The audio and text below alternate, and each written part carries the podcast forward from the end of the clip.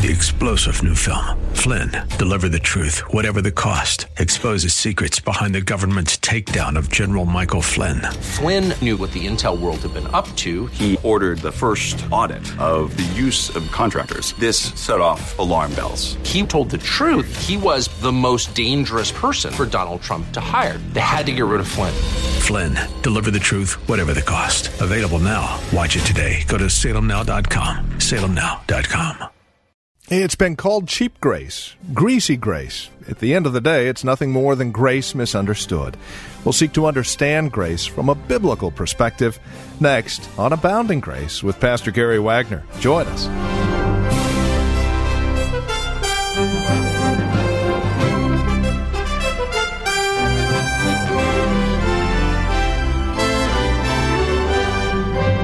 So often the church misunderstands grace, and at the end of the day, we find ourselves less than successful Christians, less than Christians that are victorious.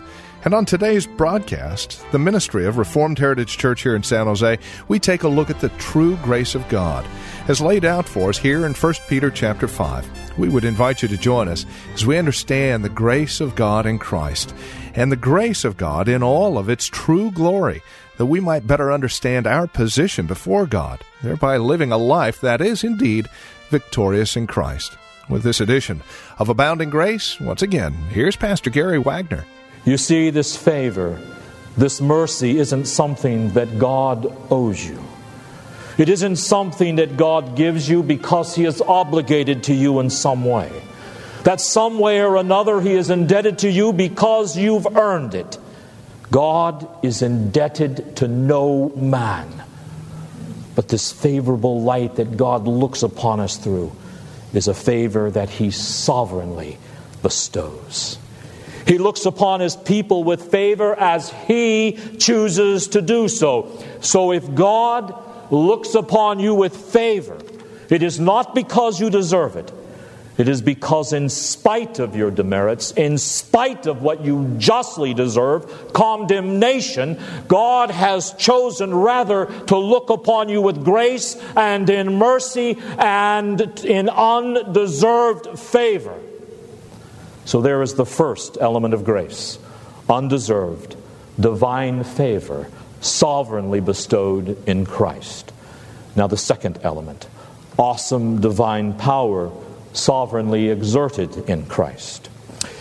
You see, grace in the Bible isn't just a favorable light in which God looks at a person, grace is also power.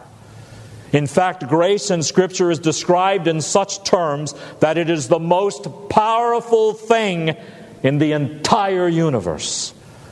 Do you remember what Paul said about his Damascus Road experience. He was going to Damascus to persecute Christians, and God came to him and knocked him down and blinded him. Then God looked upon him with favor, despite the fact that he deserved condemnation. It was nothing in Paul, brothers and sisters, it was all of God. Paul deserved condemnation. Years later, Paul gave this testimony that on that day on the road to Damascus, God changed my life. As you know, he went from a persecutor of Christians to being a missionary for Christ to the world. And he says, Everything that I am, I am by the grace of God because God's grace has powerfully transformed my life. Everyone whom God looks upon with favor, and that's you and me. He exerts His power within their lives to transform them and to keep on transforming them until they are conformed into the image of Christ. So God's grace is not just a favorable light, God's grace is power. When God looks upon you with favor, He transforms your entire life. So grace is undeserved divine favor sovereignly bestowed in Christ, and assured divine power sovereignly exerted in Christ. In other words, God's grace is also its fruits and its results. And what is the result of God looking upon us with his amazing grace and sheer mercy and undeserved favor? It is a magnificent salvation. A salvation that includes the full, total, eternal forgiveness of every sin you have ever committed. A full and gradual cleansing of your life until finally, when you stand before God, you will be absolutely perfect, and in the life to come, you will enjoy incomparable bliss in the presence of God. Uninterrupted happiness throughout all eternity that you begin to taste and experience in part now, but which you shall enjoy in full in the last days. All of this majestic salvation is the accomplishment and fruit of God's grace. For by grace are you saved through faith. So now, meditate on what God's grace is. God's grace is His undeserved divine favor sovereignly bestowed in Christ. God's grace is His awesome divine power sovereignly exerted in Christ. And God's grace is His magnificent salvation sovereignly accomplished in Christ. I know I'm being repetitious, beloved. But unless you meditate upon these things and let them become an intimate part of you, you are not going to be able to survive the onslaughts of this predominantly pagan culture. An understanding of the true grace of God also makes us death just a little more comfortable. There was a great Christian missionary by the name of Bruce Hunt who lived into his 90s. And God used him in Korea to lead thousands of people to Christ for decade after decade. As a very old man, and a feeble man at that, his mind started to falter, and he wouldn't always recognize people whom he'd known for years, and he couldn't always carry on an intelligent conversation. At times, he didn't even recognize his own children. But when he prayed, it is said he had prayed as if he were a 20 year old man steeped in theology. And is said concerning his prayers at the end of his life that they were brilliant and filled with Scripture. In one of his last prayers, he prayed this Almighty God, I'm told that these people in this room are my children. I don't recognize them, but I pray for them. And I thank you for your almighty grace that sent Jesus Christ to accomplish my eternal salvation by his death and resurrection through faith in him as my Lord and Savior. And on and on and on he went with eloquence. He didn't recognize his kids, but he recognized grace. And he was pleased to pray about it on his deathbed. And you, beloved, will only survive your trials and afflictions as you get well grounded in the doctrines of sovereign grace. Then to stand boldly in it. That is the theme and the structure of the whole book of 1 Peter. Verse 12 of chapter 5 is a recapitulation of the entire letter. Of course, recapitulate means to take the general headings addressed in the previous chapters and then present them in summary one more time. Verse 12 is a summary of, verse P- of 1 Peter. In fact, these last verses of 1 Peter chapter 5, you get an outline of the entire letter. He talks about exhorting and testifying that this is the true grace of God. Now stand firm in it. To testify is to declare, to explain, to expound. And in chapters 1 and 2, Peter explains, testifies, announces the wonderful salvation we have because of the grace of God. Then, beginning in the second chapter and going through the fifth chapter, he exhorts us concerning this grace. Since God's grace has accomplished everything, the things the first two chapters say it accomplished, then this is how you are to live as a recipient of God's grace. So, the entire structure of 1 Peter is in terms of his testifying to grace and his exhortation concerning grace in your lives. Then in the 12th verse, he tells the purpose of 1 Peter. He says, Here's the structure. I testified to it, explained it, I exhorted you in reference to it. Why? So that you would stand firm in it. So that no matter what fiery ordeals come upon you in this life, you will be able to stand firm without flinching and without compromise, however fierce the temptation or the persecution may be. And if you are not well grounded in the grace of God, then you will never be able to survive the onslaughts when they come. You know, it's interesting. As you read these last three verses, and I don't know about you, but I've never heard a sermon before on these last three verses.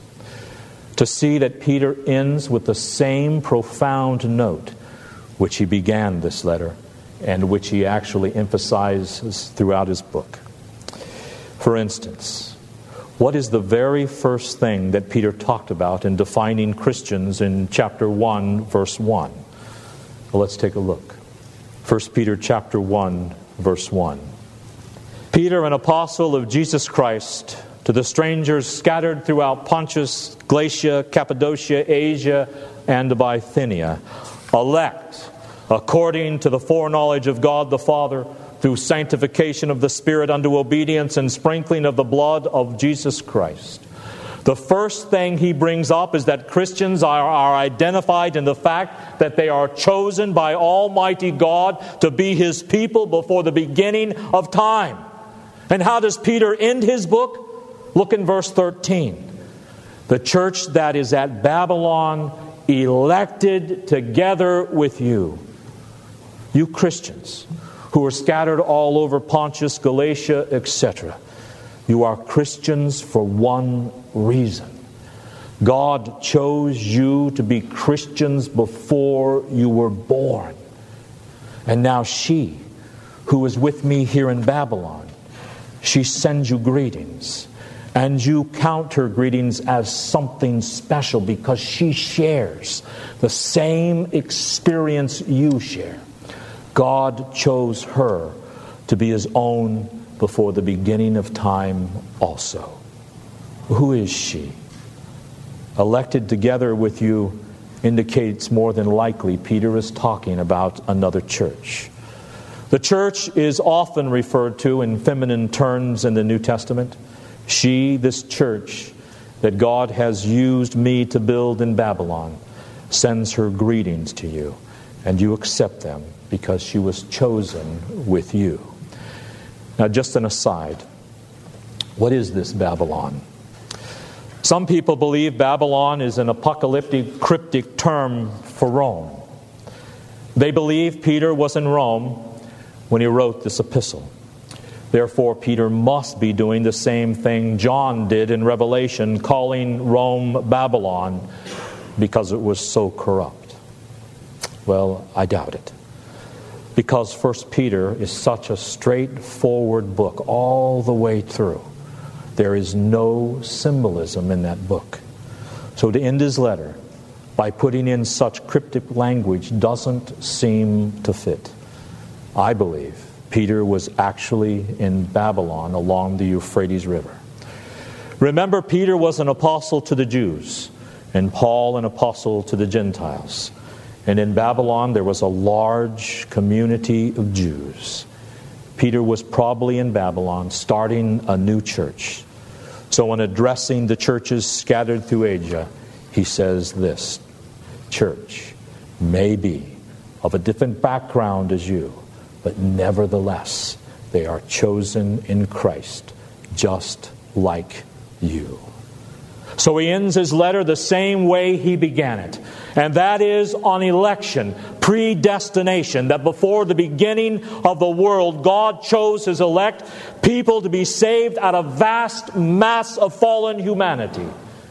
And it is interesting that whereas Peter begins and ends his epistle on this subject, that it is a subject that is so absent from modern preaching today. No wonder modern preaching affects so little in this culture and around the world with the absence of this doctrine.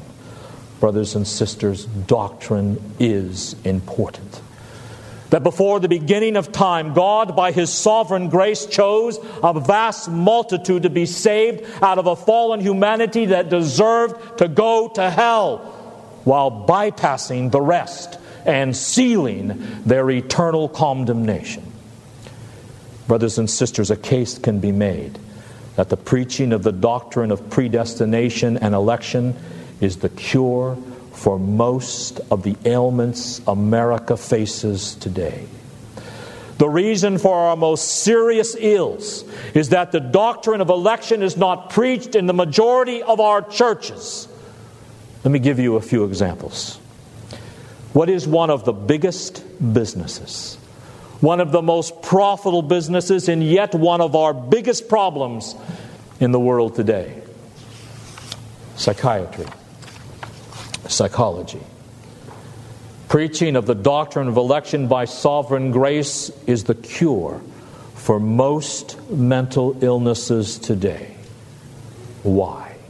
What is the basic cause of most mental illnesses and most personality conflicts. It is an all consuming interest in self.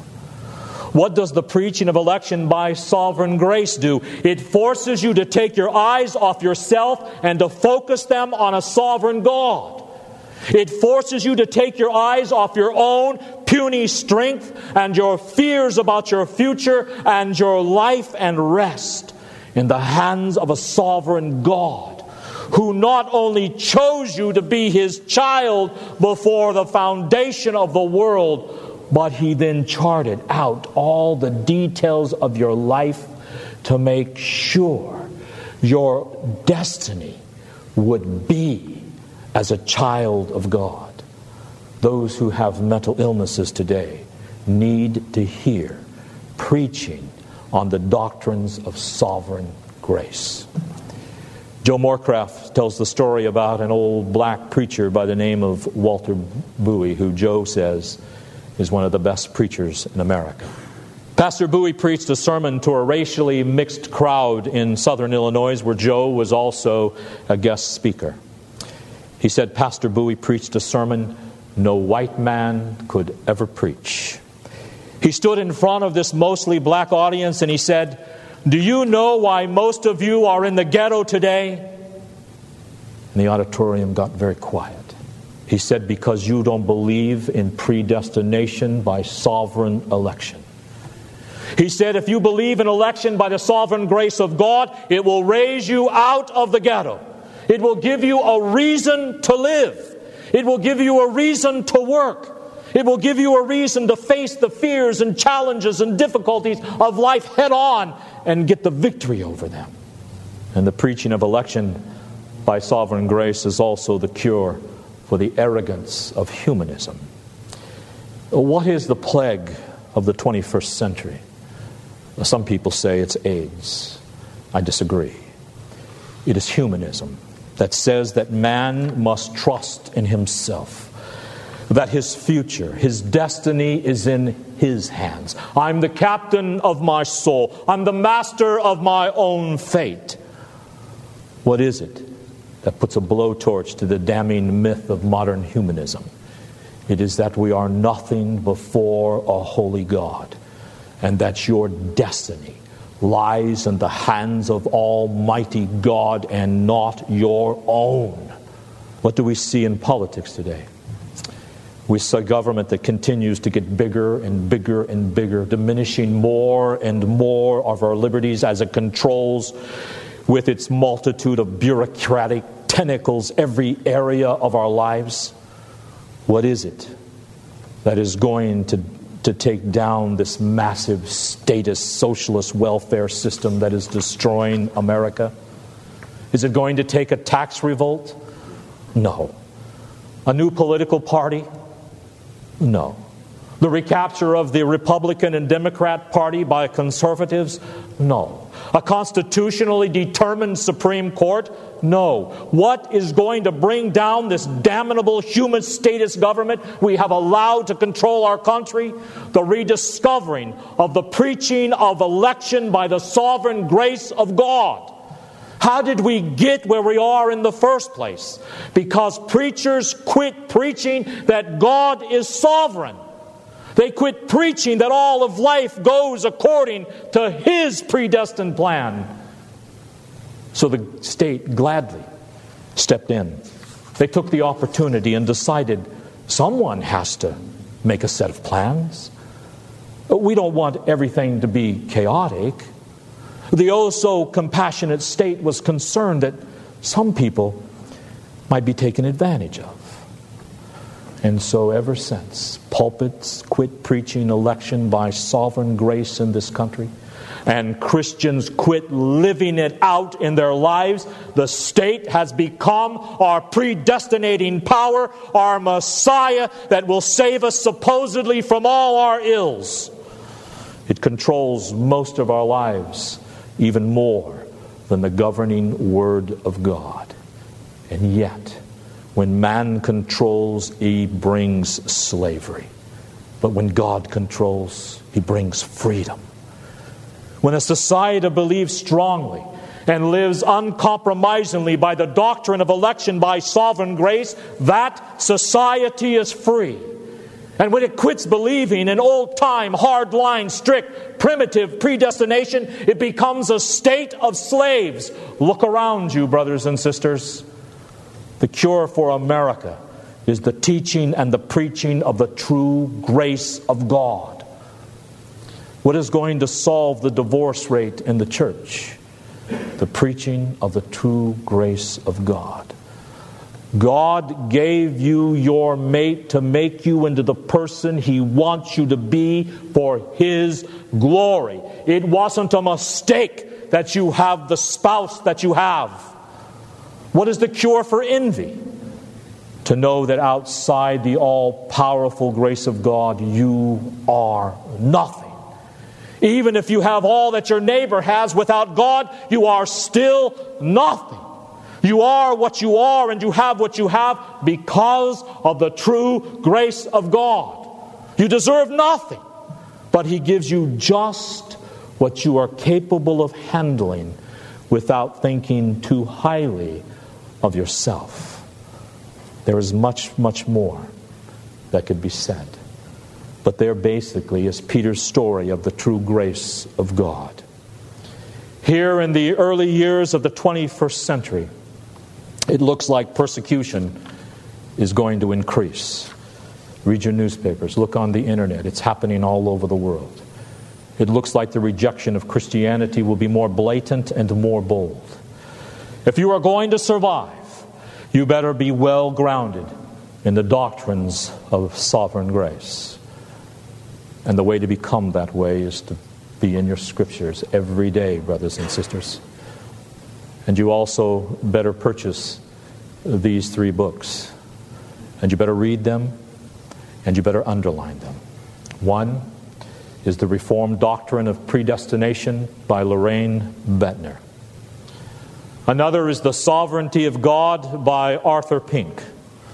And the third is How to Profit from Your Afflictions by Curtis Crenshaw. There are no other books I'm aware of besides the Bible that equal these books in helping you appreciate and get a handle on the doctrine of sovereign grace. And once you get a handle on the sovereign grace of God, you stand firm in it. And then, when hard times come, that sovereign grace, as it has for God's people for the past 2,000 years, will keep you pure and it will keep you strong. Amen.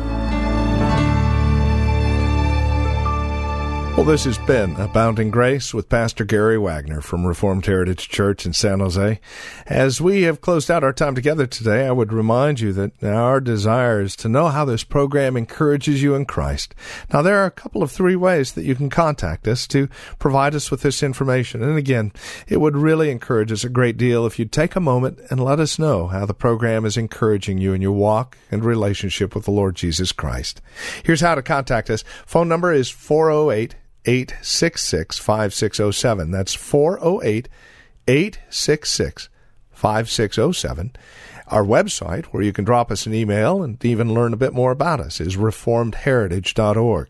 And then, of course, you can write to us at PMB, that stands for Post Mailbox, number 402, 1484 Pollard Road, Los Gatos, California. The zip code is 95032. Now, there is another way you can contact us, and this would be the best of all, especially if you're not involved in a church at this time. Plan on visiting. Let us uh, fellowship face to face, as it were. We meet at Lone Hill Church, 2 in the afternoon on Sundays at 5055 Lone Hill Road in Los Gatos. Directions can be found at our website, reformedheritage.org, or by calling 408 866 5607. Midweek services 7:15 Wednesday evenings again at 5055 Lone Hill Road in Los Gatos. Again, directions and information can be found at 408-866-5607. By the way, copies of the broadcast are just $5. Mention today's date when you contact us and we'll get a CD out to you right away. Thank you for joining us today. Until next time, God bless.